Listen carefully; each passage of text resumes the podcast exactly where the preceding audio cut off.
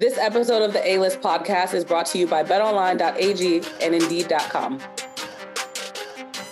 Welcome back into another episode of the A List podcast. I'm Kwani Lunis, as always, with my favorite people, maybe my, not maybe favorite people, Wow. but you know, favorite podcast co hosts, A. Sherrod Blakely and Gary Washburn. I can't believe Kwani nose just grew right before our eyes. You see that? She had a Pinocchio moment right there and caught herself. My Kwani, are favorite you- people. Kwani, are you 100 percent My sure? Are favorite you, podcast co host. are you 100 percent sure of that, Kwani? She's I am a 99.9% sure, Gary. 99.9%. Can't be 100% sure. How are you two doing? It's been a week. It's been a week. It's been a week, a big fat week. Uh, it, we're getting to that point where you know we're, we're just trying to get to to training camp, you know, and, and Mhm. get the season going. So let's get it. Let's get Well, it. did you hear the big news? The Celtics have signed someone, Jake If- Layman, They've added our good friend, Mr. Layman. Uh, Massachusetts native. shout out to Bobby Manning for breaking that story of CLNS Media. Yes. Uh, Mhm. Jake Layman. Um, I've seen him play a few times. Uh, seen him in summer league a few times. I, I got lots of thoughts on Jake. I'm, I'm curious to know what Gary thinks about him. Because Gary, what are your thoughts about Jake? Uh, I mean, he's a free, he's a really good athlete. He's kind of a high flyer. Um, obviously a local kid, and I mean, he just hasn't been able to break into the rotation. I thought he had uh, some real chances in Portland. Then he went to Minnesota and just basically disappeared. So this is a that's why I don't think he signed with anybody in the offseason and he signed a training camp contract because I just think the last two years of Minnesota, he just hasn't played much. He fell out of the rotation. He's a bench guy. So it'd be interesting to see if he still has something left. You know, they could use another really good athlete, a swing man. Can he be that kind of guy? Can he hit a three? Can he make the team and just be like one of those guys at the end of the bench? I don't think, okay, Jake's going to play 15 minutes a game, but can he break through and make the roster? So that's, I think that's his goal, obviously.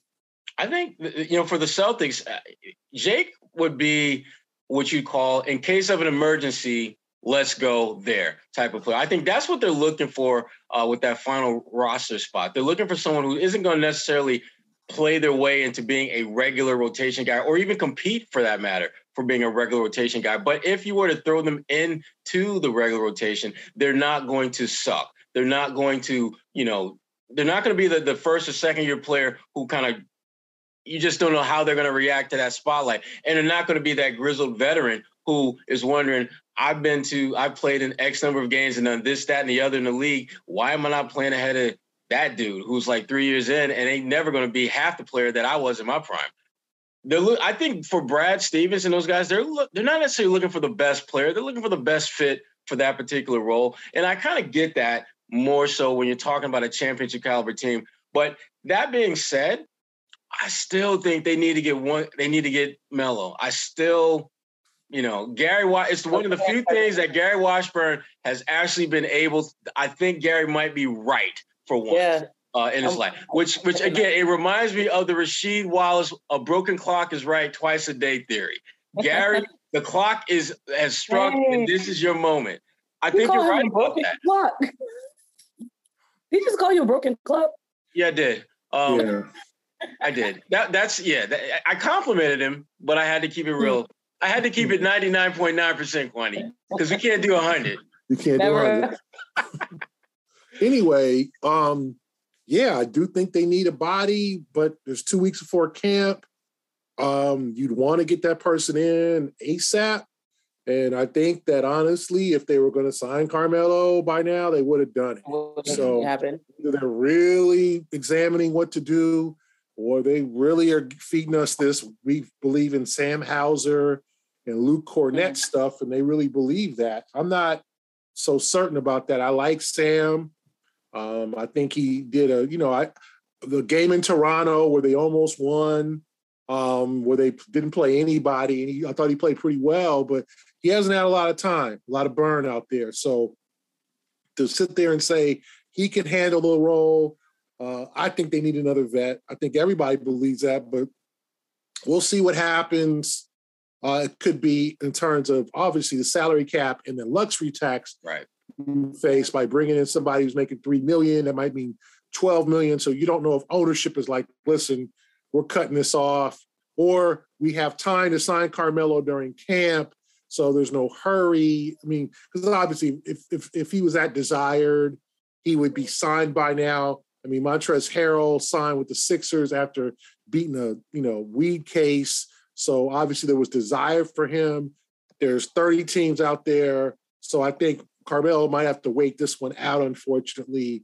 Or he probably has offers on the table from teams he probably don't want to play for because he doesn't think he's going to win a championship or have mm-hmm. a chance at championship. So uh, to me, uh, my hopes for Carmelo are not high. I think I said they would handle their business right now, get him in, get him in some workouts with, with Tatum and Brown, and get him ready to go uh, when camp starts two weeks from the day. Yeah, and, and, Gary, to your point about you know Melo versus you know Mon- Montrizzle, um, there's a 10 year age gap also between them. I mean, he's only 28 and Melo's 38. And so if you're the Celtics, you, you, might want a veteran, but do you want a veteran, veteran, veteran? Uh, there's I, there's obviously concerns about you know Melo from a mileage standpoint because he's played a lot of basketball, uh, played a lot of great basketball individually. Uh, so how much juice does he have in the tank? And you know the one thing that I, I think we all have to be mindful of with Brad Stevens and the Celtics is that their philosophy when it comes to draft picks is very different. Uh, they're willing to include them in any and every deal, whereas Danny Ainge treated them like they were blocks of gold. Uh, very reluctant to part with them.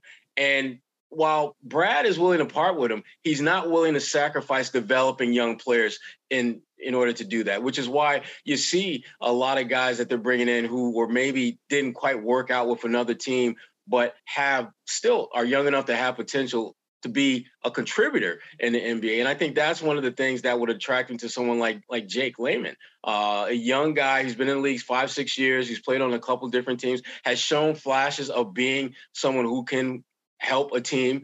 Uh, hasn't really quite found his exact fit, but there's enough positives about him from a potential standpoint where if he's at the end of your bench, you're not freaking out about that because again, there's there's enough potential where you could see him having a certain role uh, on your team. But he's going to have to beat out Denzel Valentine and Justin Jackson, who, another couple of guys who are in that same kind of big wing type position. Uh, who have who've been in the league long enough to where they're not this is they're not new to this.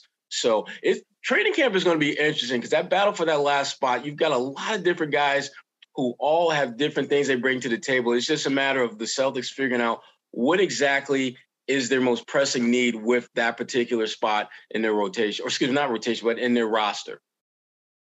And Sherrod, you bring up a really good point. We talk about the fact that when you do have young players, this is the opportunity to development them. But Gary, to your critiques of why one of the reasons why they lost in the NBA Finals was because they didn't have enough talent when you look at the depth of their roster. So yeah.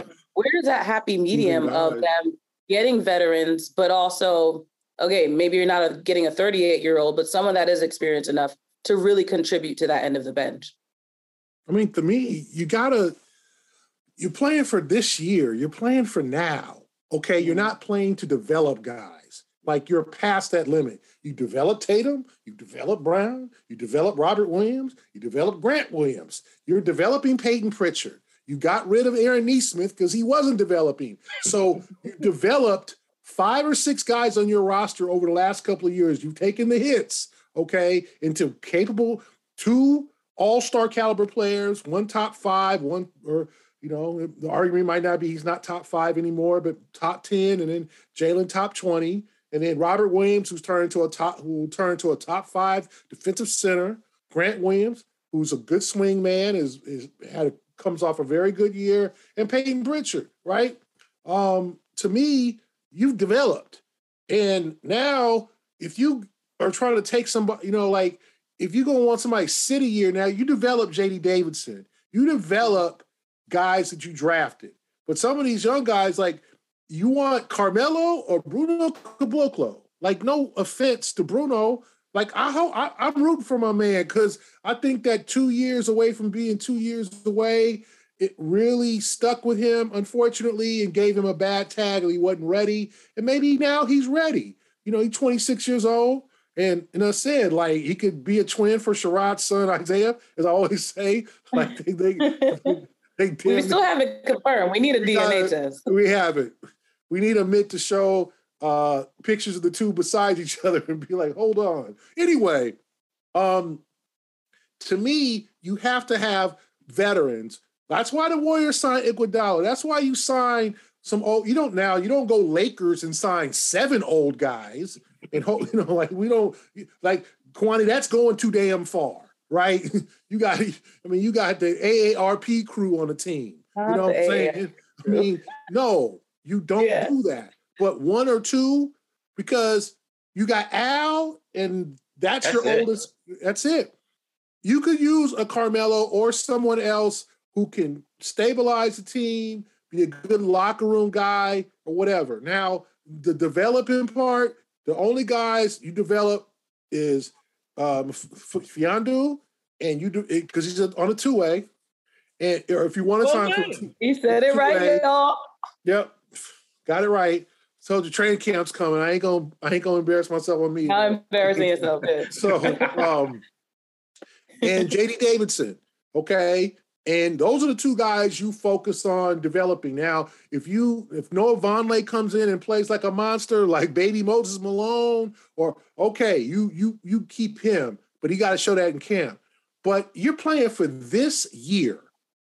And so to me, you sacrificed, you know, the, Matt Ryan, they let him go. Like, if you want to develop, bring Matt Ryan back. Like, bring, like, it's, it's just to the point of like, the, the, the, the they done done enough of developing. They done done enough.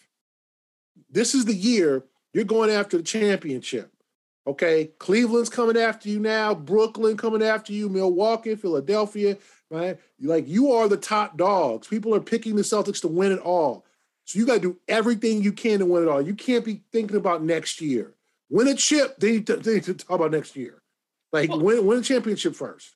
Well, you you've already built your roster in a way where you can do both. I mean, you you've got your team. You proved this past season that you got the talent to go to you know to the brink of winning a championship. And now it's a matter of just augmenting. Where did you fall short? And when you look at a guy like Jayson Tatum, if he's playing not well or he's playing hurt, you don't have anyone that has that that DNA that J- like Jayson is a is a bucket getter. He's one of those guys. Carmelo, even at his advanced age, he can't do it like he did back in, you know, five, ten years ago, but he still has that DNA.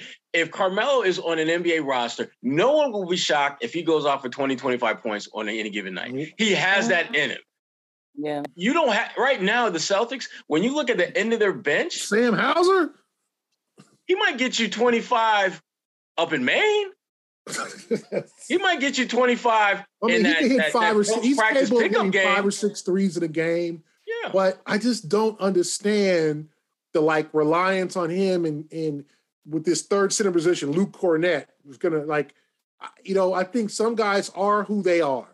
Sam is a shooter. I get it. They got burned by letting Max Strus go and, and keeping Javonte Green, and then and they kept Tacko on a two way and all that. And I think don't forget about Tremont. Definite, huh, Tremont Waters, who's actually playing well for Team Puerto Rico uh, in the in the in FIBA. So good for Tremont. So you they made some mistakes. They let Strus walk, and now he's a starter for Miami. So I'm sure Hauser's benefiting from that because they're like, we're not letting another pure shooter just walk away from the franchise, walk away from the organization, and walk to a rival who's like it's going to click for Sam. I just don't know if it's this year under this type of pressure. But I do think, I mean, he's he's a capable player, but can he take that role? Um, I just think you bring Carmelo. If Carmelo sucks or he's not playing well or he's he's done, then you can decide what to do. You can waive him. It's on a one year minimum deal. But these are what the championship teams do. You bring in an abundance of talent. You let them fight it out and then if you got to let a guy go, you just got to let a guy go. Yeah.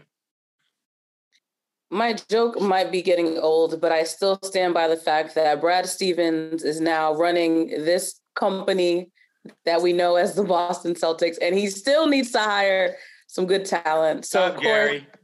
Uh, Stop it, Gary. Company, He's a hater. Gary's a hater. Such a But hater. our partners, we have a partnership here at the A-List podcast with Indeed, and they know everything that you need to know about hiring a business, and they understand you more than any other website would. They're the hiring platform that will help you attract, interview, and hire all in one place. So instead of spending hours on multiple job sites looking for candidates with the right skill sets, the right shooting ability, can they play in the post? Indeed has got you covered.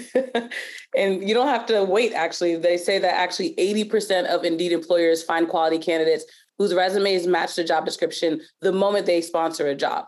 One thing that we love here on the A-List podcast about Indeed is the fact that they have that instant match feature, which again, once someone puts their resume in the system, it kind of pinpoints them for you to figure out if they're the best person for the job. Instant match is uh, actually as soon as you sponsor the job post, you can get all these candidates immediately. So all you need to do is go to indeed.com slash a list. You'll actually get a $75 sponsored credit from us, our gift to you to upgrade your job post. Indeed.com slash a list. You need to hire, you need Indeed. Indeed, you do. So, Sherrod, Gary, let's talk about some former Celtics players who are not in the league anymore, actually, but let's kind of catch up with them. So, Jordan Crawford was on that 2013 Celtics team, and he's reportedly signing with the Bahrainian Basketball Association. And then you have Jared Sullinger, who's signing, uh, reportedly signing with the CBA, the Chinese Basketball Association. So they're not in the league anymore. It's it's basically like Yeah, ba- they, uh, they don't have an NBA team in Bahrain. nothing, Good- good- nothing. Good but which of those? But that being said, which of these two would you think would either help not only the Celtics but another NBA team right now? Like, is still relevant in that sense Sullinger. I, I I I think it's Jared. I mean, because of the namesake. Like, I feel like he's a bigger name too, though. Well, I think that the thing about Jared is that when you look at what Jared does when he's at his absolute best, are things that every team in the NBA wants. A guy that can rebound, a guy that can score, can stretch the floor a little bit. I, I thought his three point shooting was getting better. It's not great. Um, but you look at most of the bigs in from that period of time who began to experiment more with three point shooting. Uh, they the more they shot, the better typically most of them got. And, and Jared, again, the one thing that is never going to change about him is his ability to rebound. Uh, and that's one of the things that a lot of teams now and, and for I think till forever are going to want, and that's guys who can rebound. Uh, but you know, Jordan Crawford, I love Jordan Crawford. Uh, I absolutely enjoyed the hell out of Jordan Crawford when he was in Boston. Uh, the thing that I, I I've never really been able to kind of quite figure out is why he wasn't given a little bit more leeway in the NBA. Because so many of the questions that people had about Jordan as far as maturity and can he play, can he be a playmaker, can he be a good teammate? I thought he answered a lot of those questions when he was in Boston, particularly when they moved him over to the point, uh, and he began to run the offense. And you saw that he, yeah, he could still score and get buckets from time to time, but he was actually making a conscious effort to get others involved. And I thought he really did a good job in the role that he had executing that. I was a little surprised that he didn't get more, uh, a little bit more runway uh, afterwards. But the other thing too, Jared's younger. Jared's like I think just turned 30 or recently turned 30, and Jordan is like 33. And for point guards, if you're not top 10, top 15ish in your prime, by the time you hit those early 30s, you're pretty much a wrap in the NBA, whether you deserve it or not. Uh, but I would say I would say Sully. I would say Sully would be the guy that could probably help more teams than than Jordan. And you have to take it with a grain of salt the fact that they are both still playing professional basketball, whether or not it's in the NBA. It's still, I think, a blessing to still be able to play the game at that point in your career. Yeah, I mean, I, I think, I mean, eh, you know, wow, Jared was like the number one high school prospect when he was in high school in Ohio, and he probably could have left after his freshman year at Ohio State, but he went back to school and then he fell in the draft. I always viewed uh, Jared's story as kind of sad that he he put up like 14 and 7 like he was not a bust and then suddenly he had weight issues and maybe caused his back problems and then he got the kind of the you know the the tag that he just he, he wasn't he was gonna you know he was gonna turn into Oliver Miller or one of these guys who couldn't you know lose the weight. And then and then he, he you know he had the incident with his fiance now his wife.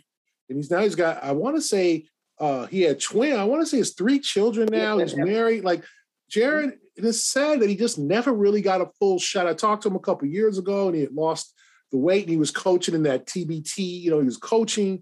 Like, just sad that he never really got another chance because on the level where he's playing with, like, I think a herniated disc during his early years with the Celtics. So he had back issues. I know that scared teams and the weight issues, but it wasn't like he was a near double double then. Yeah, it wasn't like he was playing with, you know, and I said I covered the late Kevin Duckworth when he was with the mm. Clippers. Mm-hmm years ago, and Kevin was just like you know 360, um, and just it just too heavy to play. It just was not good. You know, I've covered a couple of those guys, Stanley Roberts, uh, in the same damn team with the Clippers. That was a I could write a book on that covering that team.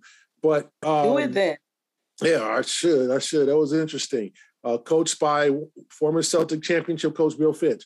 But you know, there's guys I've seen, but I thought Jared deserved an honest to goodness second chance mm. to make the league. He, it looks like he had dropped the weight. And then I know he was playing in China before and he's playing locally. And, you know, I just think he could have gotten another shot. Now, I don't know at 30 whether a team would even, you know, whether, you know, I know he's coming in a couple years ago, he wanted to get a shot. He wanted to get a, you know, I mean, all these guys getting training camp invites. It's like, why not bring him in if he's trash or I hate the word trash. I, I don't use yeah. I should use that anymore. That's if he's not eh, good anymore, he doesn't have it, then you know you release him. You say you know, and he says he tried. Like I always look at that um story on the third my favorite thirty for th- I love the thirty for thirty. My favorite one is on Marcus Dupree. Uh, the, the the best one that never was ever was. I mean, if you got look saw that one, the running back from Oklahoma, and I remember when he was Oklahoma, the Jerry Curry run over fools. I mean, he was he like was a grown ass ass man as, as an 18 year old running over people, and he gained all this weight and blew out his knee, but he came all the way back. And He made my favorite team. He made the LA Rams, and I remember being younger. A lot, you know, I was like maybe in college, and he had made the Rams, and like he had come back and he, he he did it. Like he that was his thing. I wanted to come back and play. And I think Jared deserves that shot. A lot of guys, you know, like, hey, I don't want to be a superstar. I don't have to, I don't have to, you know, be an all-star anymore. Those I know I'm not going to do that, but to make a squad, to be the, you know, and, and I just think he deserved that. And I feel bad for Jared. And maybe it was like, hey, he's got a family now, he's married, things have changed. You know, he's he's more into being at home with his kids. But I always thought he should have gotten a fair. If you look at his numbers, and you know, for for his what he put up that first year for Doc, and like, he put uh, he was 14 and 7, you know, and he was like you Sherrod, Sherrod, you said he was an improving shooter. It was just his back was bad, and everybody knew, okay, Jerry, you're gonna need to lose some weight. Because remember, Big Baby had just come through Boston, and I think the Celtics were a little frazzled by that situation where Big Baby never quite got into great shape. Uh, even when he went to Orlando and then he, you know, now he, he's out the league and, and, what he's doing or whatever. Uh, he never kind of became a, a real consistent player. And I just think that that maybe some reputation things hurt Jared. Uh, the back situation, the off the court things all came, and he was still 23, 24, and it was always going down. So I hope that Jared gets another, if he wants to, gets another shot. If not, make that money in China you know, Sherrod's favorite league, the Chinese Basketball Association. CBA. You know, you know uh, he's an official sponsor. And, you know, go make that money. But I always thought he should have got another shot. I really think, unfortunately for him, where there's bad luck, and maybe, as I said, he might not have wanted it much because he started having kids and being a family man and being able to be near his dad and his whole, whole you, you know, you got a huge family in Ohio with his brothers and stuff. Maybe that was just like, hey, this is good for me. But yeah. Jared, I see. I like Jordan Crawford though. Jordan could score. Now he wasn't necessarily a great passer, but Jordan could put the ball in the hoop when you wanted him to. He's but with better. Jared, I one of our loyal listeners might remember that we actually had him on the pod in May of last year. So the episode may be a little dated, but when we talked to him, it seemed as though he was obviously still open to any opportunities in the NBA. So we'll see. Maybe the CBA will be the demo reel that he needs to get Hook back. him up, Sherrod. Give him a shot. Help him out. Damn, Sherrod. Look, man, I, I did what I could with Shavlik Randolph and got him over here. Damn, Come on, Sherrod. Give my man a job. What you doing, man? damn. Thought you I the look like president of the Indeed. league. Hook him up. I'm not Indeed. Indeed. I wish I, think was he's- Indeed.com. I'll make it happen. Hundred percent right. Well, as we've talked on this podcast, it's obviously very Celtics focused, but believe it or not, we're already approaching week two of the NFL season, which means Bet Online is going to be your number one source for your football betting needs and sports info this season. You can find out all the football odds, news, game matchups, everything you need to know. BetOnline.ag most likely has it on their website. They're your continued source for all your wagering information, including live betting, free contests, and live scores. And they're always the fastest and easiest way to bet on all your favorite sports, not just football, of course, basketball. If you're listening to this podcast, I'm sure you're a big fan, and other events, including MLB, MMA, tennis, boxing, and even golf. So all you have to do is head over to betonline.ag and you can join and receive 50% off, a welcome bonus, with that code CLNS50. It's simple as that CLNS50. That's the code to get a welcome bonus of 50%. Bet online where the games start. As I drop my phone to the ground. but as we move on, the NBA has a little bit of controversy going on. I'm sure the two of you know at this point that the NBA has since suspended the Phoenix Sun and Mercury owner for Robert Sarver for his basically misconduct in the workplace. It was recorded that he said the N word about five times and had sexist remarks, and it was just toxic in every sense of the word.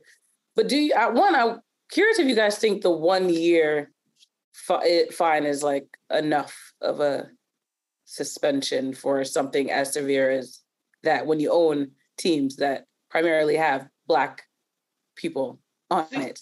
See, here, here, here's one thing about the suspension and the fine. And the fine that's going to social justice, like I, I, I want when, when, I, my understanding of just being around rich people is that the one thing that that absolutely drives them nuts is when you get your hand in their pocket. Now, the ten million dollars is a nice start. That's a nice start, but I would hmm. like to see them take away any type of financial gains that he can make for an entire year, so that he can financially speaking feel the brunt of what it's like to not have a job for a year. mhm. That's what I want to see. In addition to the other stuff that they're going, I would like to see him suspended longer, but I know the M- the NBA they're just not going to do that. So if I can't if I can't get rid of him in that capacity, I want to hit him where he's going to feel it and taking money out of his pocket for an entire year. He's going to feel that. He would absolutely feel that. it's not enough for me. Gary, what do you think? Uh, it's interesting because obviously it's comparable to 2014 and Donald Sterling. Donald, Where that was- exactly. That was Silver's first major move. I mean, that was like he was like two months. It was like you know the late great David Stern kind of left, um, left Silver with Donald Sterling. And I think a Here you new go. bargaining agreement. Like St- Silver was Silver was like you know avoiding uh, you know bullets when he first came into to his administration in early in 2014. Um, and he made the hardcore decision that was that was completely supported by almost everyone on Donald Sterling. Like, Everyone. hey man, you you you suspended for life. You know, now he made did he make profits off selling the team? Yeah, you can't really stop that.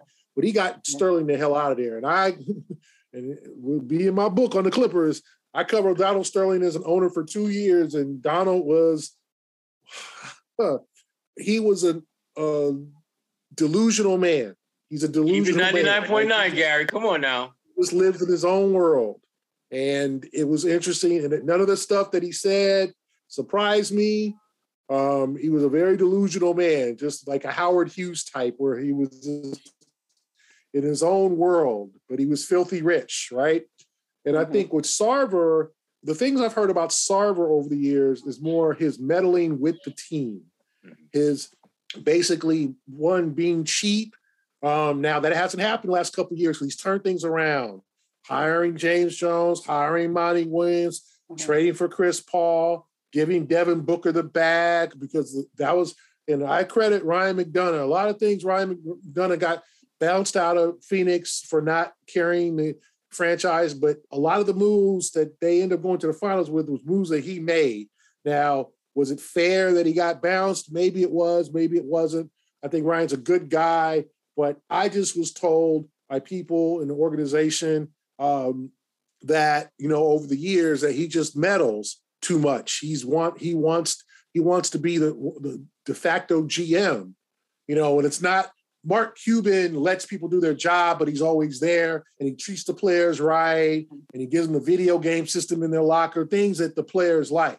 Phoenix, people were like, no, like, and it's amazing. Phoenix is, you know, I mean, we go there like I, you know, I've been there. I used to cover baseball spring training. It's a beautiful place, except obviously in the summer is crazy. The weather, it's like Vegas, but it's no state income tax you know, the weather is is you know picturesque.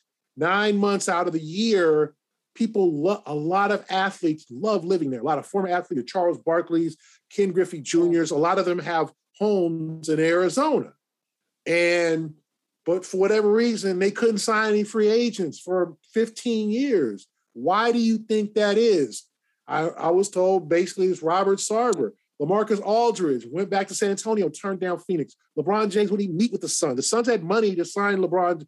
They were trying to go literally go after LeBron James. You know, now the images change with James Jones and Monty Williams. But I've heard about things for as one of the worst owners in the league for years. But for whatever reason, the league might be afraid of him. And this one year suspension and 10, $10 million for a billionaire, that's that's like finding you know us a hundred hundred bucks. That's like getting a, a parking ticket for us. For him, you know, to me, that's insulting. But that's I think apparently under the new rules, that's the most they can find. They can't find him a hundred million dollars. You know, he'd sue over that, right?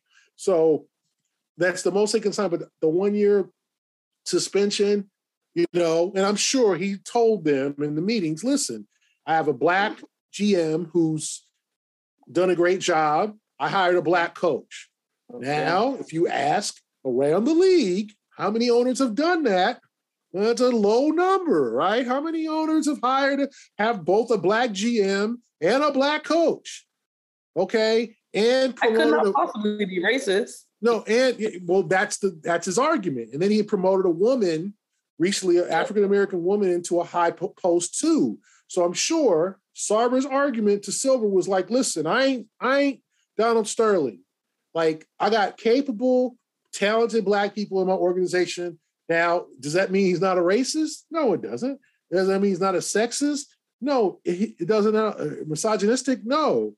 But I think he argued, obviously successfully, to keep his ass and keep his team, that he has people of color and he's hired previously. He had Earl Watson as coach. I think um, wasn't your guy as coach for a minute. Uh, uh, Lindsey Hunter wasn't he Phoenix's coach for a hot minute? Like it's not like he hasn't hired black coaches.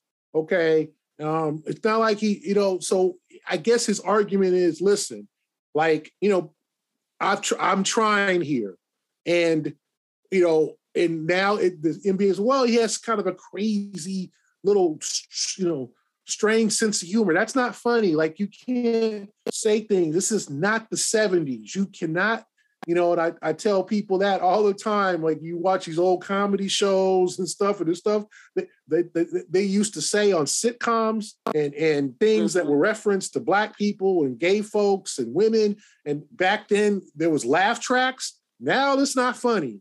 You cannot yeah. say these things. You watch some of those old 70s shows and watch the, some of the things they said, you're like, it like, made you cringe a, a, little bit. And it was mm-hmm. back then, it was like, ha ha ha, that was funny. Everybody got made fun of, but it was acceptable. It doesn't make it better. It's not better. It's, it wasn't better back then. It was different. You cannot say things like that anymore. And as a billionaire, you go to a sensitivity class or have a, someone tell you hey, Mr. Sarver, you can't really say the N word, even though you're trying to quote somebody. I don't know what that means. Who are you trying to quote? Like, what is you? You telling me? MLK. You know, Who said that? yeah. Oh, such and such called such and such. Like, I'm not going to say that. You're not going to say an offensive term for another race, and you'll say you'll say, "Oh, he said the X word." The word, exactly. He, whatever the word is, you're not going to say the word. So to me, I think his arguments are rather ridiculous, but I do think the fact that the organization one is one of the best now in the Western Conference. They have a very good African American coach, Monty Williams. Swear, you know, I've heard him talk about Sarver. He's had no issues with Sarver, at least publicly, and now he hired a black GM. So you look around the league. Okay, have the Celtics ever had a black GM? They've plenty of black coaches. Have they? Had, who's the highest? Who's the highest ranking African American in Celtics organization? Allison Feaster. Yeah, that's it. Right. Um, you know, so we have to look at other organizations, and I'm sure Sarver said, "Listen, look at what I look at my resume. I've not ha- had a shortage of black coaches. I think Terry Porter might have been a coach in Phoenix. Like they've had black coaches, so I'm sure that was probably his argument. Now, and and I think the league was like, you know what? We don't want the legal mumbo jumbo. We don't want this guy coming after us to keep his team because obviously he is going to fight this, as Sterling did. But Sterling stuff was on tape.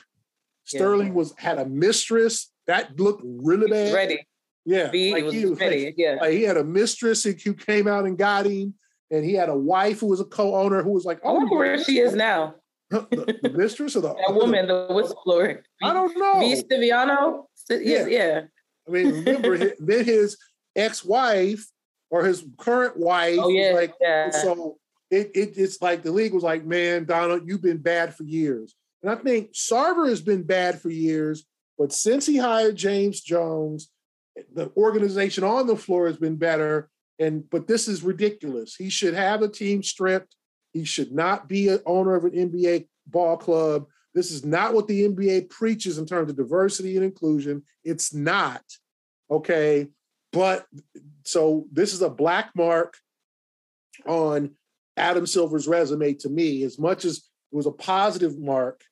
And I also say black mark because shoot, uh, not a good mark. Black mark, black's good. Yeah, clean that up, Gary. Clean yeah. that up.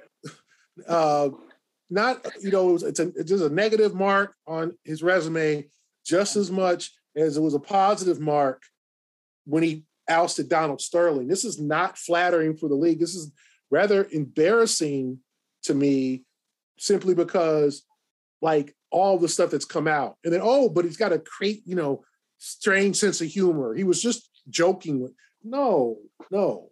You're too Gary, old for that. Gary this this is Pookie cutting a deal. That's what Sarver did. I mean, it's we can talk about this as punishment, but he this is cutting a deal. When you think about the impact of what he did, the precedent that you know Adam has set when these type of things happen, and what the actual you know treatment of Sarver is, they cut a deal because they knew that if this thing went the full distance, Sarver is going to do what anyone in his position would do, and that is throw anyone and everyone He's under going the bus. Nino Brown. If he's going down, Kareem Akbar, the educated exactly, exactly. You that's for Vinny Goodwill. Tell Vinny, Vinny, that's for you. Yeah. Um, Vinny. yes, but yes, he is taking people down because Sarver's like, oh, all you owners want to vote me out. I got, I got dirt on you. Got you. Dirt exactly. on so I want to cut a deal. Remember, and he did. Sterling was not Sterling was not the friendly with a lot of owners during his time with the Clippers. They thought he was a buffoon. Yeah, I mean, I remember, knew, yeah. I remember literally seeing uh, Sterling courtside in my years covering the Clippers, talking to, to the Maloof brothers from the King, who bought, who owned the Sacramento Kings. The, the, the owners when the Kings had, you know, Chris Webb and uh, Mike Bibby and Rick Adelman, they were like twins, not twins, but brothers who bought the Kings. And then they tried, they end up selling them. I think they, they ended up, you know, having some money issues. But I just remember seeing Sterling like eating popcorn during the conversation. It was all over his shirt, just like, you know, and then it was just like, wow, that's the Yeah. owner of the team. And it was just his shirt was just filled with popcorn crumbs on the floor during like pregame. And really, I mean, he just like couldn't stop eating his popcorn. And I was just like, Some wow. popcorn, G. Yeah, that dude represents the league. That's And dude yeah, he had a represents the law. mistress. He had a Yes. whole mistress. He had a, he had he had plenty of stuff going on. Um, But you, put that, the thing I'll that put that in my frustrates me, you yeah. No, y'all make up But- uh, bring up a really good point though. This is the fact that this league preaches diversity and inclusion and black empowerment, and yet when you look at the institutional history of the way ownership has been in the league, I think this was the perfect time for Silver to just put his foot down and say, "This is not the example of what we want this league to be." And I mean, you have the reports that the NBA wants to expand to two more teams, and the fact that you're still not even fixing the ownership groups that you have now. I think they need to fix what they're doing before they even consider expanding to back to Seattle, uh, reportedly in Las Vegas, because it's just unacceptable. You have black players making up a majority of this league, and yet they don't even see themselves represented at the top. What is that? What message does that does that send to your I, players? I gotta believe though that if the NBA ever got serious to the point where they were, it became more than just rumor stuff on a rumor mill. You Mhm. better believe one, if not both of those teams, is going to have at least one high, high, high up the food chain executive who is either female or person of color. They're gonna Uh, either just- give the Las Vegas team to LeBron or or Floyd Mayweather. Right. That's what I that's what I've been told. Now Seattle's a whole different story. There's gonna be a lot of people trying to buy that That's gonna be yeah. the Seattle because you got Microsoft up there, Nordstrom, a, lot, a lot of big business. Everybody. Just give my boy Isaiah Thomas a job and we're good. Yeah, Just give my boy IT a job, we good. But did you guys see Jaylen Brown's tweets? At, uh, I mean, obviously it's just a tweet, but he was when they were tweeting about what the potential Seattle team would be. He said that an expansion expansion team owned by the players would be ideal, and the NBA PA president kind of replied to that, like, "Oh, I'd love that idea." Do you, you don't see that as a possibility? Clearly, Not- That's a horrible idea. on Okay. You can't be an active player on the team. But I think in Seattle, there's going to be a lot of big money, and that's where Steve Ballmer, the, who ended up buying the Clippers from Donald Yep, Sterling, yep. and his wife came from. There's a whole other story of Ballmer wanted to, Ballmer wanted to buy the Sonics when he was at Microsoft before they got sold to Oklahoma City, Yeah. uh, but that didn't work out, and so he wanted a team, and he obviously he bought one in, in L.A. and, and now they're. and I just saw the, the the outskirts of the stadium. They're building the new. I did not know where they were building this new Clippers arena, and I went back home to see my mama, and it's literally across the street from the SoFi uh, Stadium. Oh, in lady, Ingle- that's gonna be Inglewood, up to no good. That's my home. I love Inglewood. That's my home. Your mom hometown. lives near SoFi. Huh, huh, Oh yeah, you did say that. Yeah, you did tell us that. huh? Your mom lives near SoFi. Yeah. She lives right So near near your house. My mama Mhm. lived right near. I grew up near the Forum, and they're building a new Real estate arena. value. Yeah, yeah. So yeah, let, us move on, Sherrod. Uh, anyway, um, they're building the- arena right, right across the street from SoFi. I looked, I was like, wow, there it is. I did not know where it was. So Ballmer's invested in LA, so it's not gonna be him, but there, you know, there's money. And I said, I think the league wants to get another African American owner. I think it's gonna be LeBron. If he's not, if he's still, who knows, if he's Playing. still playing. Right. Uh, it could be a, a company that you he think Rich supports. could Rich Paul do it? It could Like, be, but yeah, like I don't you know. think LeBron can have any stake of ownership as long as he's still playing. So they'd have to figure that one out. But I do think, um, you know, like you said, Kwani, the league needs to make some stuff happen here.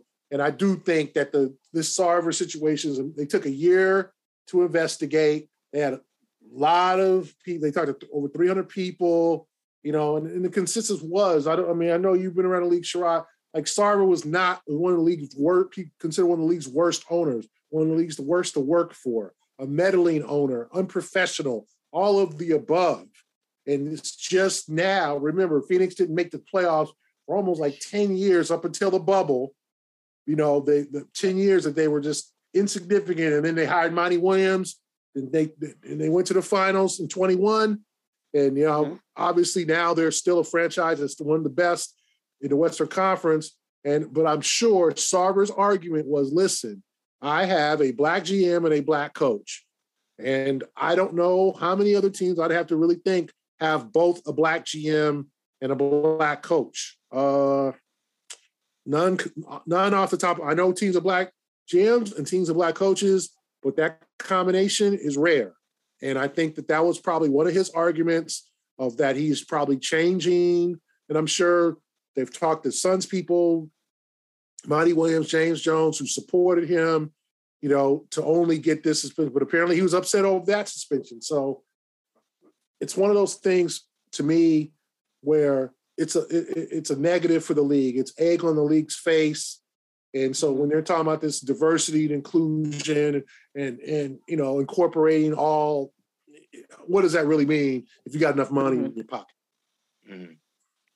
And by the way, you mentioned 30 for 30 docs. One of my favorite 30 for 30 podcasts is actually the Sterling Affairs. Ramona Shelburne did a lot of that reporting, but it was a really good podcast. So if you don't really know the Donald Sterling story, I think they did a pretty good job of like breaking it down throughout the years and just it's really mind-boggling that all of this was able to go down and it took that long for him to even get exposed. But that being said, on a brighter note, what would you two have coming up? Any Boston Globe columns we should be looking out for? Sherrod, how the kids doing? Teaching the next generation. next generation. Trying to keep keep keep them, keep them alive. You know, keep them in school. Say no to drugs. All that good stuff. All those good messages. Very important stuff, though. Yeah. Uh, yeah, I'm working on a column now on the Sarver thing, and I wrote a column on Perfect. the Patriots that will be running later this week. And I'm headed for South Bend, Indiana, Ooh, uh, Thursday fun. for my UC Berkeley Cal Golden Bears. Go to the Golden Dome to face Notre Dame. Gary, if I they, wish they had the loss last week, win. they might kill us. But my first trip to Notre, I've been to South Bend before. I have family there. I've never been to the okay. campus, so I'm looking forward to going to Notre Dame just to see, and hopefully we we give them a good game. I know. And y'all win it for BC. Win it for BC. Come on, oh, do it for, all BC. of us. Oh God, poor BC. um, Forget about the pigeons. Leave the BC pigeons alone. Poor BC. My, my Eagles but, alone. Yeah, I'm I'm excited about going there, and um, and honestly, uh, seeing it for the first time and seeing, you know, my, my school's team try to pull out a win. Uh, Notre Dame's 0 2, and I know they're in trouble, so they might be playing a little bit desperately. So we'll see. BC. but you know, BC, hey, they got they got Maine this weekend. They might well, win. That's a tough one. But Kwani, it's a night game. How many people are going to go see BC and Maine? Maine at 7:30 p. Nobody. Is that game in Maine? No, it's no, in BC, it's but it's at night. Like, I'm gonna be there. Ain't nobody I going. Can confirm Maine. I will not be there. You're not gonna be there. Oh, that's a support. Sorry. That's support. I'm busy. I'm busy. Don't you got a jersey or something? Don't huh? you have a jersey? I do. Yeah. For those, uh, uh, uh, hopefully that comes that. up. You ain't even going to support your school. I'm retired, baby. well, when, when Syracuse comes to BC, I will be going to that game, Kwani. We should go together. We'll we'll, we'll tailgate together. Gary, you'll be the the mediator. Oh, yeah, I'll go. I'll go I'll, BC is a great place to watch a game. I've been there it like is. five times. It is. it is a wonderful stadium atmosphere, especially a day game to watch a good football game. Right. But the other know, team, it's right. got to be it's got to be Clemson or, or Florida State. Yeah. so y'all be there October eighth. Clemson will be October in town. 8th, yeah, I'm shooting yeah. for that Clemson game. Yeah, well, we should go to that one instead. Forget Syracuse. It can't be Clemson. Yeah, we got. We'll, yeah, we'll, we'll try to do a group trip to Syracuse. To uh, they haven't set the time yet because I was looking at that game to go to, and maybe that one will actually probably be a night game, knowing yeah. if Clemson's still high. If the weather's good, that we could tailgate. Yeah, we'll go and see him play Clemson. The A List yeah. podcast goes to Boston College. Goes to goes to Chestnut Hill. well, that's a wrap on the A List podcast. Once again, some love to our sponsors. You can get that $75 credit at indeed.com slash A-list. And of course, that 50% welcome bonus at betonline.ag. For A. Sherrod Blakely and Gary Washburn, this is the A-list podcast. We'll be back next week. Keep it 99.9.